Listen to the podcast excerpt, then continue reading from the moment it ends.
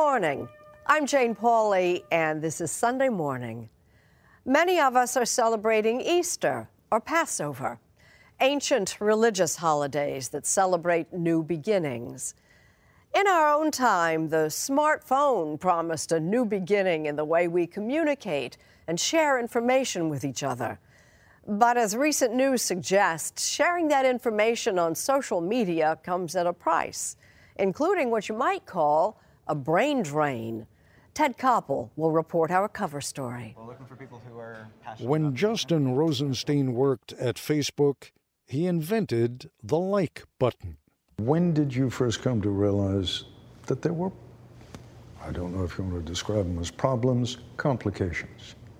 Yeah, it's been interesting to see how it's played out as this kind of double edged sword.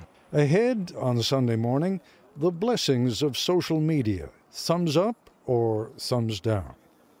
True Colors is an Easter Sunday treat from Anna Werner, all about an old craft made new again. It's not your grandfather's stained glass. With new shapes, colors, and patterns, stained glass is popping up in unexpected places. And in the more traditional setting, it's elevated to a higher power. Is this like the Super Bowl of stained glass? Your version of the Mona Lisa? Well, uh, yeah, maybe it's uh, our Sistine Chapel. Ahead on Sunday morning, True Colors. Far from the peaceful realm of stained glass, two co stars in film and in life are talking movie terror this morning with our Anthony Mason. You're not a horror movie fan. Scaredy cat, I think, is the technical term. Jim Halpert. But John Krasinski, who made his name making us laugh in The Office, Cut. One more. has just directed his first horror film. The scary part? It co stars his wife, Emily Blunt. We honestly had so many people be like, You're going to be divorced by the end. In their frightening new film, A Quiet Place, Krasinski directs Blunt. Later on Sunday morning. National Urban League President Marc Morial remembers Dr. Martin Luther King. Jim Axelrod shows us artifacts from the Holocaust trial of Adolf Eichmann. Brook Silva Braga looks at a new Spielberg movie based on a book by a first time author. And more, all coming up when our Sunday morning podcast continues.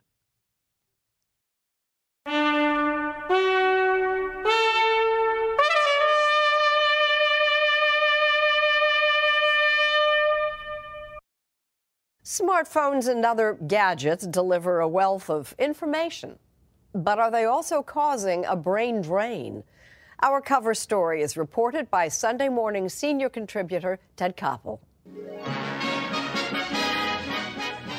50, 60 years ago, television was the threat. It would, we feared, rot our children's minds, our minds, diminishing our attention span, addicting millions to mindless drivel.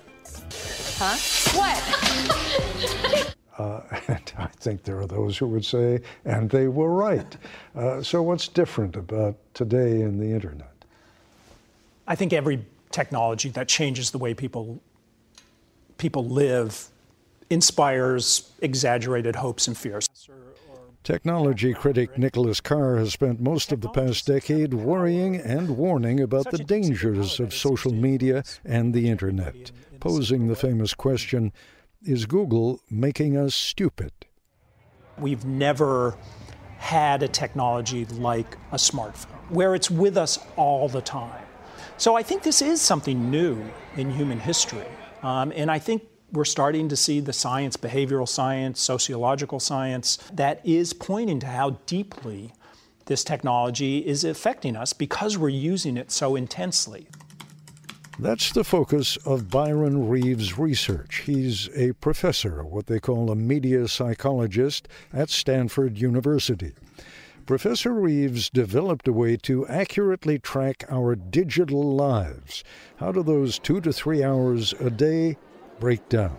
To view that three hours of content, on average, I am turning that phone on and off 300 times a day. And that's just the average. There are a lot of people that are turning on and off five, six, seven, 800 times a day. So it's going on, going off for an average of 10 seconds. You're making my brain hurt. What are you talking about? Take a news story in a Sunday morning television program. What a brilliant idea. um, I don't know how, how long does one last? Two minutes, ten minutes? Oh, no, um, this this one will probably last nine, ten minutes. Okay, so it lasts ten minutes. I'll just talk about Stanford students for a second. If you put software on laptop computers and smartphones to measure how long they spent with any given segment of life that they attended to, how long they wrote their paper, how long they watched the news story, it's about 10 to 20 seconds. But wait a second. I've got a nine minute piece yes. here. I want them to watch so, the whole damn thing. Not going to do it, most likely. Uh, it's, it's going to be atomized, it might, and fragmented. That sounds, Byron, like a formula for confusion. It, it could be, but oftentimes we find it's done with a progression of screens that at least kind of makes sense to me because you might have said something that's really important to me in minute two, and I want to get right to that. What becomes important to us is the n- next new thing that comes along in a matter of seconds. That's what grabs our attention. And we begin to, not only do we begin to ignore the need to think deeply and quietly and contemplatively about things, but we begin to see that as a waste of time because it stops you from grabbing the next new bit of information. Facebook was the first among the social media companies to turn those short and shallow attention bites into a hugely profitable business model. They realized that advertisers could just be given what amounts to a one click roadmap to our brains, showing them, as we flitted from one subject to another, what we liked and didn't like. Meet Justin Rosenstein. Is it fair to describe you as the as the creator of the like button? Co-inventor, yeah. Co-inventor. Tell me tell me what you were thinking of when you when you first co-invented. The idea was could we make it one click really easy for people to be able to share little bits of positivity and affirmation in the world? And when did you first come to realize that there were I don't know if you want to describe them as problems, complications? Yeah, it's been interesting to see how it's played out as this kind of double edged sword. I think it's very dangerous right now to have a business model in which the way that these companies make money is by selling people's attention to advertisers. So, regardless of whether, whether they have good or bad intentions, the financial incentives just lean you more and more toward trying to get people to stare at their phones. And as a result, we see that influencing the level of depth that we're able to think at. We see that influencing our politics. A BuzzFeed analysis of top election stories on Facebook during the final three months of the 2016 presidential campaign confirms Rosenstein's fears. Fake election news stories from phony sites significantly outperformed stories from major news outlets like the New York Times, CBS News, and the Huffington Post. The notion that major news outlets see themselves as professional gatekeepers carries less and less weight. The gatekeepers, the editorial gatekeepers, the journalistic gatekeepers have been overthrown. And I think there was a general sense that that was liberating in the early days of the web and the internet. We can do this ourselves, it will democratize media. Uh, and we now know that those enemies, the people we thought were our enemies, the gatekeepers, actually played a very valuable role. I wish I could tell you that we're going to be able to stop all interference, but that just wouldn't be realistic. While Facebook and Twitter are undertaking efforts to limit the spread of misinformation online, the fact remains that all these internet companies see themselves as distribution vehicles without any clear editorial responsibility. And in 1996, Congress actually passed legislation to that effect, Section 230 of the Communications Decency Act. They were simply a platform which information flowed on. So there was no responsibility to curate, police, or in any way review the information that appeared on your platform. Senator Mark Warner is one of the tech industry's best informed and sternest critics. Candidly, your companies know more about Americans in many ways than the United States government does. what would happen if they began exercising real discipline over what goes out? And we're talking what? Billions of items a day. Billions of items a day. And these companies would fight against that regulation tooth and nail. The Internet, Senator Warner reminds us, has been weaponized. Interference in our elections, threats to our infrastructure, undermining confidence in our institutions. My fear is that we may be investing in the best 20th century planes, tanks, and guns when much of the conflict in the 21st century will be in the realm of misinformation, disinformation, and cyber warfare. And I'm not sure we're ready. I, I think ultimately that's the question is whether, as a public, we have the, the kind of sense of our democratic future to make hard choices about uh, what we pay attention to, how we think about things, or whether we let the devices in the social media determine that for us. You don't seriously think that we have that kind of discipline, do you? I don't see any evidence of it. Justin Rosenstein left Facebook some years ago. Today, he's the co founder of Asana, a software company that enhances workplace productivity. There's a lot of concerns that I have about that, that technology will continue to erode our attention span, make it harder for us to focus on important social issues, make it harder for us to think clearly, which is critical to having a functioning democracy. At the same time, I think there's a huge opportunity for us to re- reimagine these tools and redesign them in order to be a huge boon to civilization. The opportunity there is for us to become the most informed, most compassionate populace of all times and, and to, be, to be the most functioning democracy of all times. But, it, but it's a real fork in the road. I, I worry that if we continue with business as usual, we run the risk of kind of walking off the cliff of civilization while staring at our phones.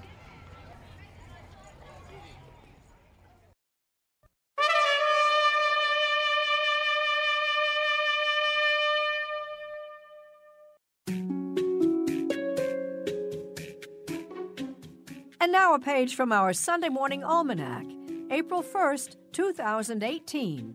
Today, April Fool's Day. Formerly known as All Fool's Day, its origins are lost in time. Some date it to the ancient Roman springtime festivals known as Hilaria. Others date it to 1582 when the new Gregorian calendar moved New Year's Day from April 1st to January 1st, making anyone who still celebrated on the old date a fool. However foolish it may be to pinpoint the day's origins, it's even more foolish to try to catalog all the pranks it has inspired. The last two weeks of March are an anxious time for the spaghetti farmer. In 1957, the BBC ran a classic report on the Italian spaghetti harvest. These little fellas can do something no other penguins can. And followed up in 2008 with this April Fool's report on penguins. Isn't that amazing? By Terry Jones in Antarctica. Here at home, airline passengers landing in Los Angeles on April 1st, 1992, were greeted by a huge banner saying, Welcome to Chicago. And in 1996, Taco Bell ran newspaper ads claiming it had purchased the Liberty Bell and renamed it the Taco Liberty Bell. So, which prank will make headlines this year? I, for one, have no idea. No fooling.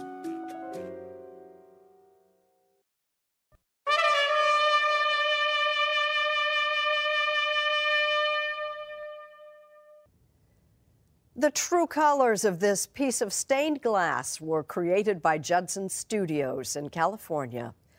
The artists there are reshaping the ancient craft, as Anna Werner discovered. If you're coming to see Jesus, this might be the place. Welcome to the Church of the Resurrection in Leawood, Kansas, home to the largest Methodist congregation in the nation, and now one of the world's largest stained glass windows.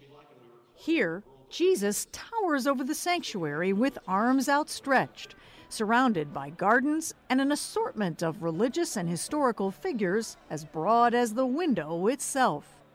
What's this equivalent to? Is this like the Super Bowl of stained glass?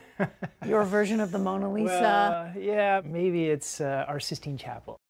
It's the creative masterpiece of Judson Studios, with leader David Judson, the fifth generation in his family to run the company.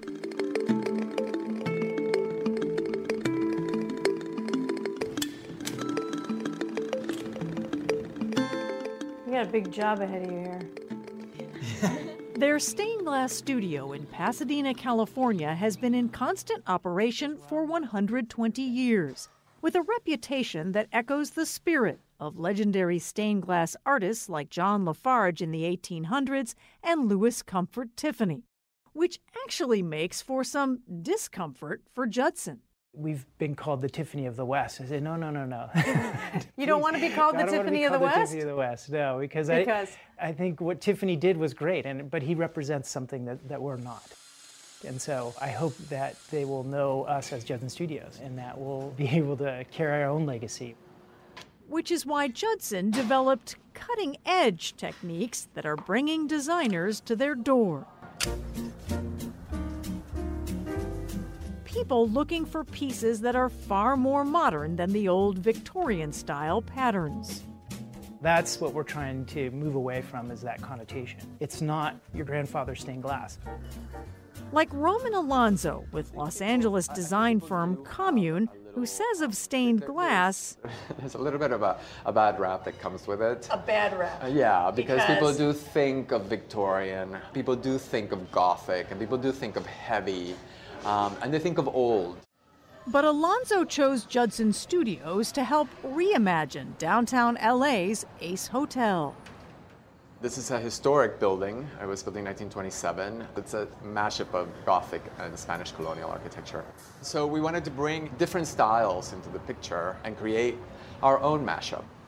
To add an up to date look while keeping to the hotel's Gothic tone, the studio created these modernist blue and gold panels. You get a lot more out of this than you would with, say, plain glass, traditional window. Absolutely. I mean, you want a separation from the street, but you still want transparency. And glass can give you that. But why not add this beautiful element of color that plays with the light so well?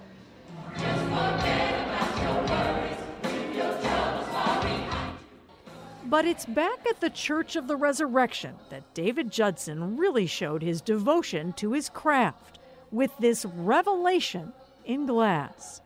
The entire window is nearly 100 feet by 40 feet. Hundred feet by 40 feet. That's a single window? Yeah, it's like the size of a basketball court. The window was so big, Judson built a second studio to take on the Kansas project. So this is the new space. So this is the house that the Kansas project built. Yeah, that's right. Manufacturing the 160 panels that would make up one enormous mosaic took three years. Along the way, they developed new techniques, including the use of powdered glass, which they say creates a sense of movement. The project wasn't quick or cheap. The window cost $3.4 million. But churchgoers say for them, the payoff has been profound. When you go in, you feel God's presence and the Holy Spirit. And I think it is mainly because of the stained glass window. It's awesome. It really is awesome. It tells the whole history of our Christian religion. In his creations, David Judson is giving new life to an ancient craft. The death knoll has been played several times for stained glass, and it's not going away. It's something that I think people will always have a desire for.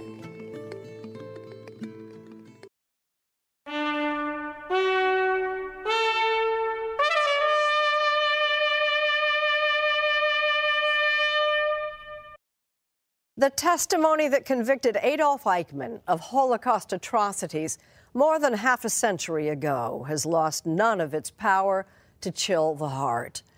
Jim Axelrod now on a silent artifact from the trial that speaks volumes. First count, nature of offense, crime against the Jewish people, April 1961, 16 years after the end of World War II. A Nazi colonel named Adolf Eichmann stood trial in Israel for his part in the Holocaust. During the period 1939 to 1945, caused the killing of millions of Jews. A master planner of what the Nazis called the final solution, their plan to eradicate Europe's Jews. kann ich nur sagen, So far as this question is concerned, I can only say that I've never killed anyone. Eichmann would become the only Nazi prosecuted by the Jewish people, enclosed in a bulletproof glass booth that anchors a traveling exhibit currently at the Florida Holocaust Museum in St. Petersburg. Avner Avraham is the curator. Why did he sit in this booth? Uh, to defend him, defend him from uh, people in the crowd that maybe can try kill him. Eichmann would mount a defense he was just following orders, overseeing the logistics of murdering millions. An unknowing cog, he claimed, in the killing machine. But he was the machine. He was in charge of all the schedules, all the, the trains. He sent the people to the camps. How far away from him were you sitting? 15 yards, maybe? But you could see him? Yeah, oh, I could see him. The last time Jeff Cohn saw the glass booth, he was an 18 year old American student visiting Israel when his group was given tickets to the Eichmann trial. What exactly does it bring back? It brings back the thoughtlessness of a human being um, who's taken it upon himself to make the final decision. A single trial was about to change the world's perspective on the most horrendous crime in human history. The trial is only half the story told by the exhibit. How did Eichmann escape from Germany at the end of World War II? At the end of the war, Eichmann was in U.S. custody, but the troops didn't know who they had. He escaped, making his way to Italy, then Argentina, setting up home in a poor neighborhood and living under an assumed name.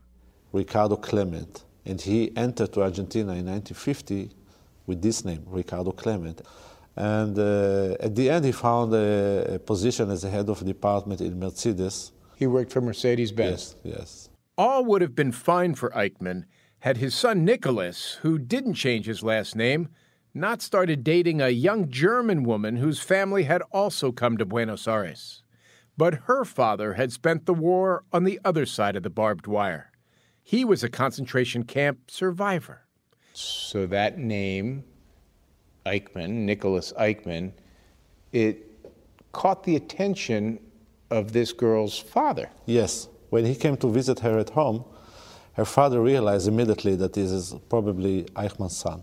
Capturing Eichmann was the job of 11 Mossad agents, Israel's version of the CIA, who snatched him off the streets of Buenos Aires in May of 1960 and transported him to Israel to meet justice. The exhibit takes us through Operation Finale, the hidden cameras Mossad agents used to ID Eichmann. They came with a special suitcase. They put the camera inside the suitcase. Casts of the gloves worn by the agent assigned to tackle him on the street. He didn't want to touch him. He didn't want to touch him? Yes. Because it was touching evil? Of course the fake license plates made for their rental cars, the taped over goggles the agent stuffed over Eichmann's eyes so he didn't know where he was going. Ich schwöre nicht auf die Bibel, ich schwöre bei Gott. I do not swear by the Bible, I swear by the Almighty God. During the five month trial, Adolf Eichmann would never admit his guilt. Ich kam in Kontakt but I had to uh, obey orders. I had to do it. But for the first time, survivors of the death camps had the chance to testify about the horrors they had endured. We walked from early morning till late in the night. There were many who, on the very first day, fell and never got up. What happened to those? They remained on the roadside. They were either shot or beaten until they died. There was not a shred of repentance. Not, no, no. And, and if anything, he was kind of puffed up. If Eichmann thought he would just serve a few years in an Israeli prison before heading back to Argentina, then he gravely miscalculated. Eichmann is found guilty of crimes against the Jewish people, crimes against humanity, and war crimes. Adolf Eichmann would be convicted and hanged. Right after the war, the Allies prosecuted 22 Nazis in Nuremberg, Germany. But that was the winners trying the losers.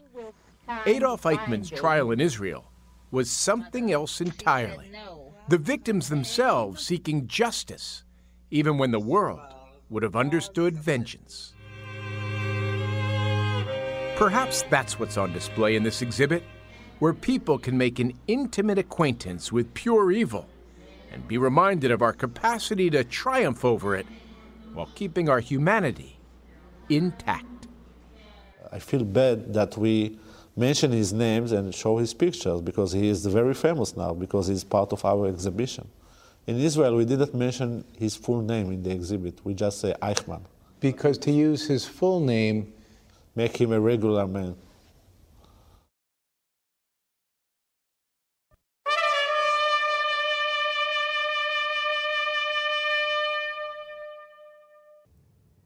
When Steven Spielberg, no less, decided to make a movie based on a book by a novice author, our Brook Silva Braga just had to find out why. There we go. Oh, that's pretty good. Ernie Cline's life looks like something out of a certain kind of 80s movie. I've been waiting like a week to do this.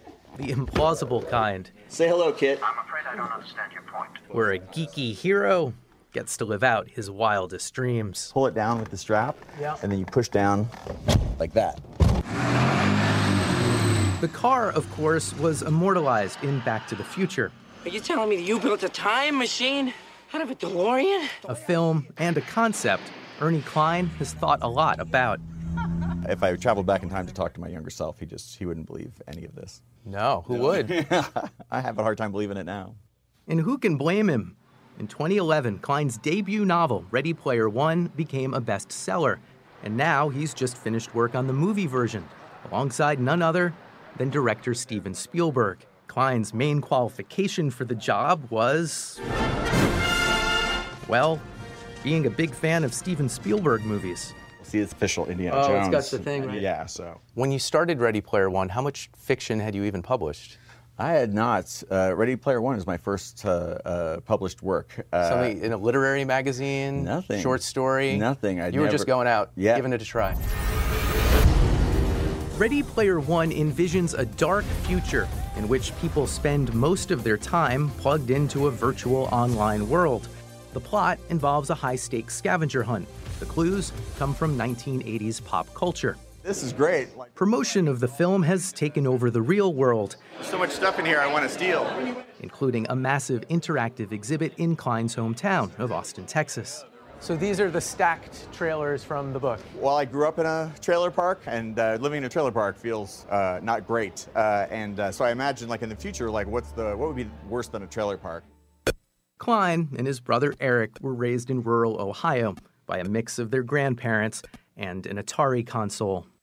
A love for Star Wars fed dreams of working in the movies, but for years the closest Ernie came was a job as a video store clerk. When writing screenplays didn't quite work out, he started a novel. Nine years later, with a baby daughter to support, Cline sent the book to publishers. And then the very next day, we had sold the rights to Ready Player One for more money than you know, I uh, ever imagined I would make or anyone in my family had ever made. My whole life had just changed in that first 24 hours. And then they said, oh, by the way, now there's a bidding war going on in Hollywood for the film rights. Why do you think it would make a good movie? Well, because it was a great adventure. I wanted to make the movie because I hadn't made an adventure film like this, my God, for decades. When Steven Spielberg signed on to direct, Cline, the ultimate fanboy, became his collaborator. So he's an authority on popular culture. And uh, when we made the movie, we kept going back to Ernie uh, just to pick his brain. Was he able to play it cool around you? You know, yeah, I think he was hanging on a little bit. You know, even now, just talking to him, I'll hang up the phone, having a conversation with him. Just talk to Steven Spielberg. It never goes away, you know, because he was such a, a, giant figure in my childhood. You have Steven Spielberg's number in your phone. No, he calls me. I don't. oh, does he block it? Does he block the number? I'm sure I, I can, you know, I can get a hold of him if I need to, but uh, he doesn't. He doesn't hand out that number. Right, here we go. Success has given Ernie bigger toys. Now he's an action figure. But it's love for the little ones that got him here. To make the point, he brought out the Atari console he got for Christmas in 1978 and started playing a game called Adventure. It was the first virtual reality game that I ever played. Very virtual. Um, in the flashing, fuzzy pixels, young Ernie found a secret room in the game where the designer had hidden his name. And that was just a profound moment. Years later, that moment gave Cline the idea for a virtual scavenger hunt, the plot of Ready Player One. Are you willing to fight? It's a story about someone trying to use their love and knowledge of 80s pop culture to achieve fame and fortune. and you're the person who did that. I know. I feel like I am a testament to what happens if you be free about what you love and why you love it and not not afraid or worried about what other people will think about your love or your passions. Just be bold and and celebrate the things that you're passionate about and amazing things can happen.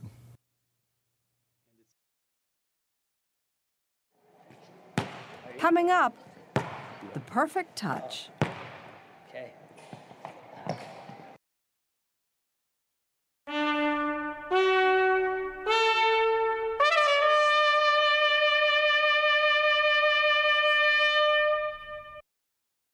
A young basketball player with the perfect touch has earned a return visit from our Steve Hartman. Every week, he set himself up for disappointment. Every week, 14 year old Jamarian Styles came to this community center in Boca Raton, Florida, hoping to play basketball with the other kids. And every week, he was rejected. They'll start picking teams, and I would be the only one left out. And then they'll just tell me, just go home and stuff. You can break someone's heart like that. As we first reported last year, the problem was obvious to everyone but Jamarian. He lost his hands and most of his arms as an infant due to a rare bacterial infection, but he insisted that was no reason to give up his hoop dreams. What about soccer? Have you heard of that sport? Yeah, you would think that I would be good at soccer. I'm really not. I'm horrible. Which is why, first day of eighth grade here at Eagles Landing Middle School, Jamarian took his case to basketball coach Darian Williams. Yeah. Said he wanted to be on the team. I said, all great. Well, just make sure you try out." But you say, "Okay, great," but what are you really thinking? this man has no arms. Yeah. How is he going to play basketball? But man, he told me, Mr. Williams, I've never been on a team before. Even if I don't play, I just want to be on the team. And how could I say no to that? And that's how the Eagles got their first armless basketball player. Jamarian, number two there, quickly earned a reputation as the hardest worker on the squad. He was usually the first one in the gym, usually the last one to leave. Still, he sat on the bench most of the season. Try one more. Until one day, the coach put him in the game with about six minutes left. And when he eventually got the ball on the far side of the court, everyone yelled, Shoot it! So he did, and sank a three pointer. And if you didn't quite see that, don't worry, because shortly after, he got the ball again, this time on the near side, for another three pointer. At the buzzer. Jamarian Styles, the kid no one would pick, was now everyone's hero. Since that story first aired, Jamarian went on to play freshman basketball, still number two there, and has every intention of making varsity one day. But here's the best part. After hitting those threes, Jamarian can now play all he wants at the community center. He's picked all the time. Really, the only thing he won't play is the victim. If I could wave a magic wand right now and give you your arms back, would you want them? I don't need them. you don't need them? No. Who needs hands when you've got this kind of touch?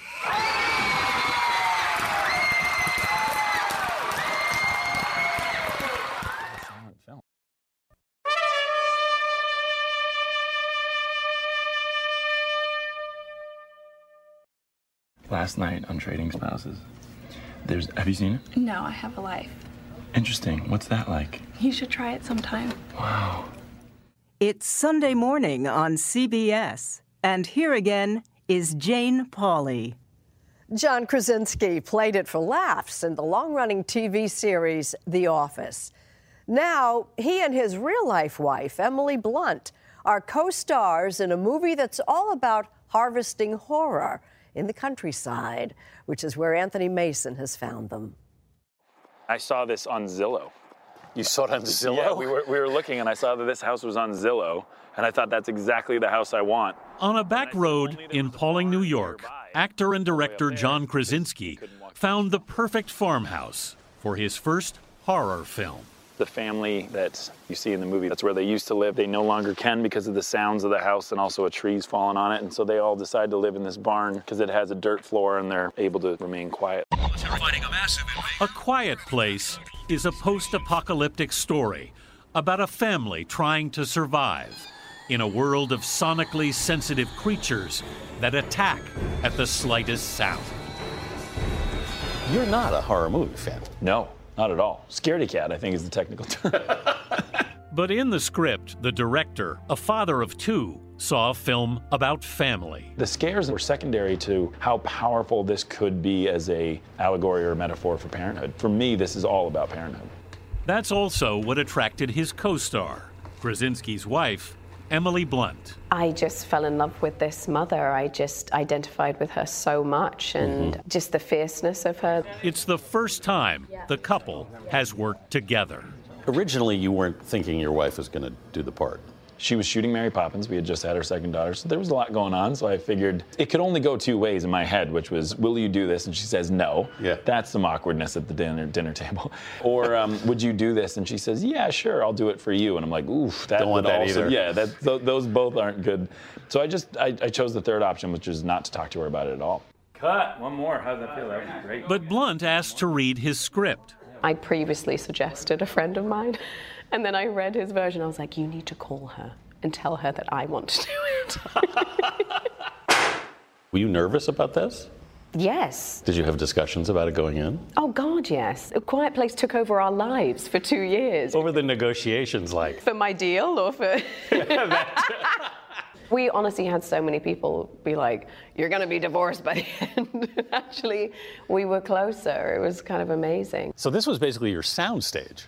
This was our soundstage. They took over this local horse arena, building sets inside to shoot the film's interior scenes. When we met last month, Krasinski was still in the mixing room, mastering the sound for a film whose characters communicate mostly by sign language and hand signals. Way better. I'm now in the room with her. For this movie, sound is everything. Everything. It's a huge character, if not one of the main characters. The little rip helps so, so much. Love it. He'd shown his wife a first cut. And I'll never forget, she turned to me, put her hand on my knee, and said, You just directed a silent film. Yeah. And I said, I know, right? And she went, No, no, stop for a second. You just directed a silent film. In a quiet place, Blunt's character has to give birth without making a sound. I've never been so terrified to see somebody pregnant. Normally, it's like a lovely thing. You're like, you're glowing. A scene that seems destined to become one of film's iconic moments of suspense. John's very economical how he shoots, so he was like, I just need three takes. Put me through the ringer, you know. I'm boring myself just talking about this. Krasinski made his debut as a director on a few episodes of The Office, the TV series he starred in for nine seasons. Well, if this were my career, I'd have to throw myself in front of a train. Jim Halpert. Playing Jim Halpert, a paper salesman at the Dunder Mifflin Company. There was something about the fact that none of us had done anything huge. We were all in this tiny capsule of almost felt more like regional theater. Hey, Jim, it's Pam. Hey, Pam. Krasinski's character was known for his wry looks and romance with receptionist Pam. Do you like uh, going out at the end of the week for a drink? But a few years into the series, the Boston born actor was introduced to Blunt at a restaurant. I shook her hand and no joke in my head just went, oh no. I, I knew it immediately. It was just really easy, and he was so funny and sweet. And I think we talked till like five in the morning that night, and that was it. Pick your Hallmark card. It was just like I, I felt like I had known her forever. Oh, I'm sorry. Do you have some prior commitment? The British actress who'd broken through in The Devil Wears Prada had just finished filming Young Victoria. In the screening room, I'll never forget. She was so good in the movie mm-hmm. that this really went through my head. I thought, man, who's she gonna date next? I mean, is it like Ryan Gosling? I mean, I, I can't keep this for much longer. This is this is nuts. He's an idiot. It's not true. He knew. I'm Emily Blunt. The couple recently made a video And we want to go on a double date with you. offering to double date to the premiere of their new film to raise money for the Malala Fund. Never get out. Ever. It's too desperate. It's too. That's yeah, too we've got to pull it back. desperate. pull Yeah, we got to play it cool. You both kind of have big ears this year. I thought you said big ears for a second. I was like. We do have big year years, yeah. It is a big year for the Krasinski blunts, I guess. It's wild. This summer, Krasinski will bring back Tom Clancy's character, Jack Ryan, in the new series for Amazon. That sounds. Boring? It's a cool part. It is a great part. Jack Ryan's our American James Bond. Less sex. That's all it is. yeah.